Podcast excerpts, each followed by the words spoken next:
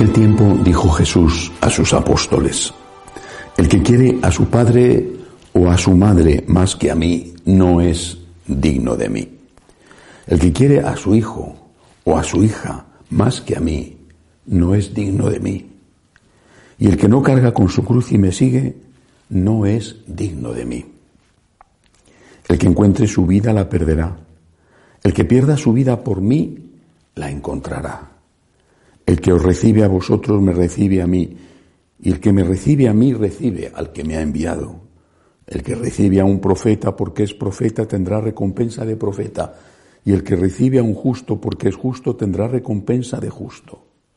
El que dé a beber, aunque no sea más que un vaso de agua fresca, a uno de estos pequeños solo porque es mi discípulo, en verdad os digo que no perderá su recompensa.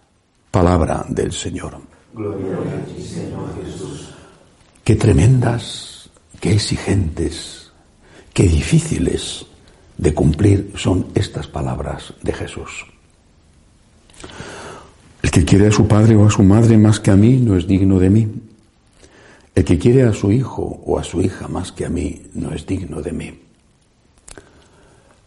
¿Quién puede pedir esto? ¿Querer a alguien más que a un hijo? ¿Quién puede pedir esto?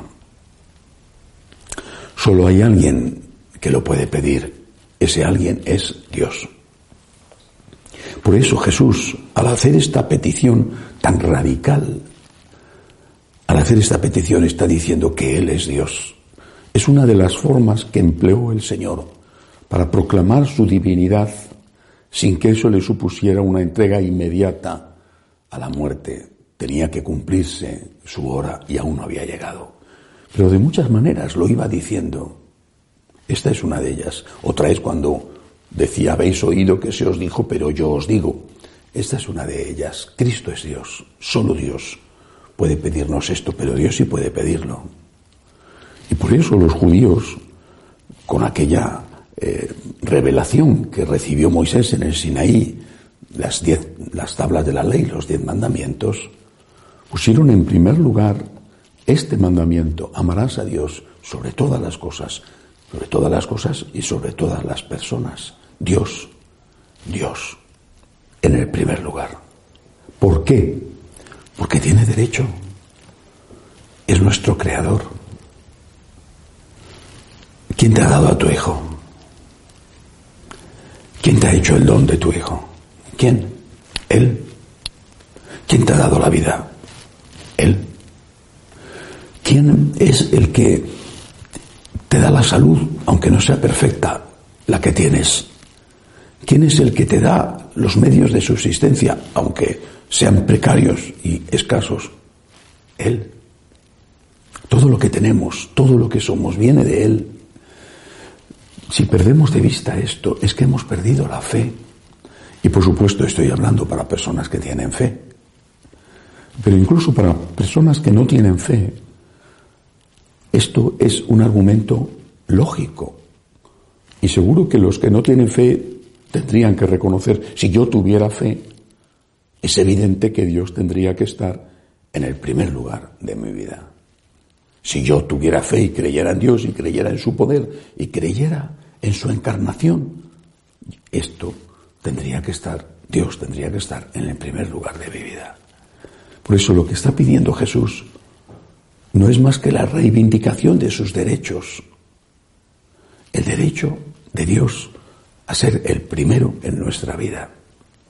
Pero este amor que Cristo reivindica, que Cristo reclama, porque en justicia tiene derecho, este amor implica no solamente ponerle a Él en el primer lugar ante otros amores, ha citado dos el Señor, los padres, los hijos, hay más, por ejemplo, la patria, el trabajo, la ambición, la ambición legítima. Pero es que además el Señor dice otra cosa. La voy a volver a leer porque es muy importante. El que no carga con su cruz y me sigue no es digno de mí. Cargar con la propia cruz. Lo mismo que amar a Dios más que al Hijo, son cosas muy difíciles. Hay que ser realista, cuesta mucho. Abrazar la cruz, abrazar al crucificado que está en la cruz y a la cruz por el crucificado es muy difícil. Cuando la cruz es una enfermedad que se prolonga y que a veces, muchas veces es dolorosa. Cuando la cruz es la pérdida de la persona que amabas y que daba sentido a tu vida. Cuando la cruz es la angustia de no tener trabajo y no saber cómo vas a afrontar mañana el día y cómo vas a sacar adelante a tu familia. Es muy difícil, es muy difícil. Por eso necesitamos la ayuda de Dios. ¿Qué otra alternativa hay? No tienes trabajo. ¿Cuál es la alternativa? Ponerte a robar, asesinar. Se ha muerto un hijo. Pienso que es el mayor de los sufrimientos. Se ha muerto un hijo. ¿Cuál es la alternativa? No hay ninguna. Estás enfermo. ¿Cuál es la alternativa? ¿Suicidarte? abrazar al Cristo crucificado por agradecimiento a Él, no solo nos hace dignos de Él, sino que se convierte en la fuerza que necesitamos para que esa cruz no nos aplaste. Tenemos que volver a hablar de esto una y otra vez, a meditar sobre esto, a practicar esto. Señor, por ti, por ti. No entiendo por qué permites este enorme sufrimiento pero por ti lo acepto. Es tu divina voluntad, no la entiendo, pero por ti, Señor, contigo, Señor, por ti y contigo, con tu gracia. Pero todo esto no es, no es todo lo que dice el Evangelio, porque el Señor está hablando no solamente de que Él tiene derecho a ocupar el primer lugar, o de que Él nos está pidiendo que abracemos nuestra cruz. Está diciendo que el que encuentre su vida la perderá, pero el que pierda su vida por él la encontrará. Es decir, está hablando de futuro, de futuro. Esto es lo esencial, es lo primero, es la gran aportación del cristianismo. La gran aportación del cristianismo es el futuro. Recuerdo cuando era un joven estudiante, hace muchos años, estudiaba filosofía contemporánea. Y, como el, magnífico profesor que tuve, eh, a mí a los restos de los compañeros, nos hizo caer en la cuenta de una cosa, de que el pensamiento contemporáneo había huido del concepto de eternidad y había huido del concepto de verdad, pero que algunos, quizá porque habían huido o venían de la huida, volvían a hacerse preguntas. Cuando nos mandó estudiar a uno de los mejores filósofos comunistas, marxistas, eh, dentro de lo que es la filosofía marxista, Ernst Bloch, un alemán, disidente del Partido Comunista Alemán en aquella época, mucho antes de que cayera el muro de Berlín, me di cuenta de hasta qué punto era importante la vida eterna. Bloch, sin duda creo que uno de los grandes pensadores comunistas, y por eso, repito, disidente del Partido Comunista, Bloch titula la principal de sus obras, El principio esperanza. El principio esperanza. Y dice que la esperanza es el gran motor de la humanidad. Y dice también que el cristianismo triunfó y triunfa por la resurrección, es decir, por la esperanza. Leyendo a San Pablo este año para, para preparar el libro que acabo de terminar sobre sus cartas, me di cuenta una vez más que toda la clave de la conversión de San Pablo está en el encuentro con Cristo resucitado en el camino de Damasco. Esa caída del caballo, ese encuentro que fue una audición, porque la luz le dejó ciego, fue una audición. Ese encuentro le aseguró que Cristo estaba vivo, que Cristo había resucitado, que aquel que le interpelaba, soy yo a quien tú persigues porque estaba persiguiendo a sus discípulos, no era un fantasma, era una realidad. Y él, Pablo, no había sido testigo de la resurrección, pero posiblemente ya se encontraba en Jerusalén cuando tuvieron lugar los acontecimientos, porque el camino hacia Damasco fue más o menos tres, cuatro años después de la resurrección de Cristo. Es decir, sin resurrección de Cristo, sin vida eterna, sin la esperanza que nos da la vida eterna, toda la moral católica, toda, incluida la parte de moral que tenemos que agradecer a los judíos que Dios reveló al pueblo judío, toda la moral católica cae, no se sostiene.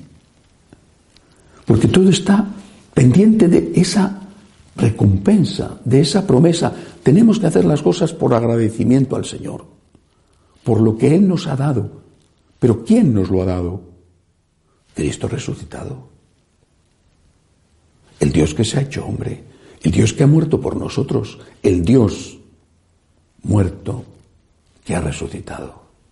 Por agradecimiento a Él, el crucificado resucitado, tenemos que hacer las cosas, pero sabiendo que su resurrección es el principio de nuestra resurrección, es el principio de nuestra esperanza, es el principio esperanza que con tanto acierto intuyó Bloch. Por eso los comunistas se empeñaron tanto y consiguieron tantísimo que los católicos, sobre todo los católicos, que hemos sido siempre su principal y prácticamente único enemigo, que sobre todo los católicos dejáramos de hablar de Dios, dejáramos de hablar, perdón, de la vida eterna, porque si lo hacíamos éramos el opio del pueblo. Sois el opio del pueblo hablando del cielo, porque hacéis que los pobres digan, ya me lo pagará Dios, y no luchen por sus derechos, dejad de hablar del cielo, de la recompensa en la vida eterna, si queréis contribuir a la causa de la libertad y de la justicia. Si queréis dejar de ser aliados de los opresores, tenéis que dejar de hablar de la vida eterna. Y se lo creyeron, y se lo creyeron, y lo practicaron, y acabaron con la esperanza. Y el cristianismo se convirtió en una moral donde no había ni agradecimiento ni recompensa. Es decir, una moral vacía, imposible de cumplir. Ni agradecimiento ni recompensa. Y se transformó para muchísimos en un humanismo solidario, donde la generosidad que existe, afortunadamente existe, hace que la Iglesia sea cada vez más una ONG. Tenemos un principio, esperanza. Hay vida eterna, hay resurrección. Abrazar la cruz tendrá la recompensa. Poner a Dios en el primer lugar, renunciando a la corrupción, al pecado, con los mil nombres del pecado, tendrá la recompensa. La ha tenido ya en el amor recibido por Dios y la tendrá. Y sólo así se entiende el final del Evangelio de hoy. El que recibe a un profeta porque es profeta tendrá recompensa de profeta. El que recibe a un justo porque es justo tendrá recompensa de justo. El que dé a beber, aunque no sea más que un vaso de agua fresca a uno de estos pequeños, solo porque es mi discípulo, en verdad os digo que no perderá su recompensa. ¿Pero cuándo? ¿Cuándo te van a dar la recompensa? Si no existe el cielo, si no hay nada. ¿Qué recompensa? Hay que volver a empezar y volver a proclamar lo primero que proclamaron los apóstoles lo primero que proclamaron fue que Cristo había muerto y había resucitado. Ese es el primer evangelio, el núcleo del evangelio. Eso es lo primero que ellos salen a predicar después de la resurrección y sobre todo después de Pentecostés. Estaba muerto, ha resucitado. Y cuando tienen que elegir al sucesor de Judas Iscariote, el traidor, eligen a uno, lo dicen los hechos de los apóstoles, que había sido testigo de la resurrección. Cristo ha resucitado. Hay vida eterna. Es nuestra esperanza. No sé por qué, no lo sé por qué estás enfermo o estaré enfermo. No lo sé. No sé por qué Dios permite el calvario inmenso de Venezuela, de Nicaragua, de Cuba. No lo sé, no lo sé. No sé por qué Dios permite las muertes que provoca el islamismo fundamentalista en África o en Europa, que continuamente hay pequeños atentados sangrientos. No sé por qué, no lo sé. Pero sí sé que hay vida eterna. Y sé que Dios ha dado la vida por mí. Y sé que eso exige de mí el agradecimiento a Dios. Pero sé también que ese agradecimiento, que es un deber mío, que no hago nada extraordinario cuando vivo para darle gracias a Dios por su amor, sé que ese agradecimiento será encima, además, recompensado. Creo en la vida eterna. Y esto es mi consuelo en las horas de duelo, en las horas de dificultad, mi fuerza y mi esperanza. No tengáis miedo, dice Jesús, no tengáis miedo. Ten miedo más bien al que puede hacerte perder la vida eterna, no al que puede matar tu cuerpo, sea un cáncer o sea un enemigo de Cristo. Ten miedo más bien al que puede separarte de Dios y hacerte perder lo más importante que es la eternidad. Que así sea.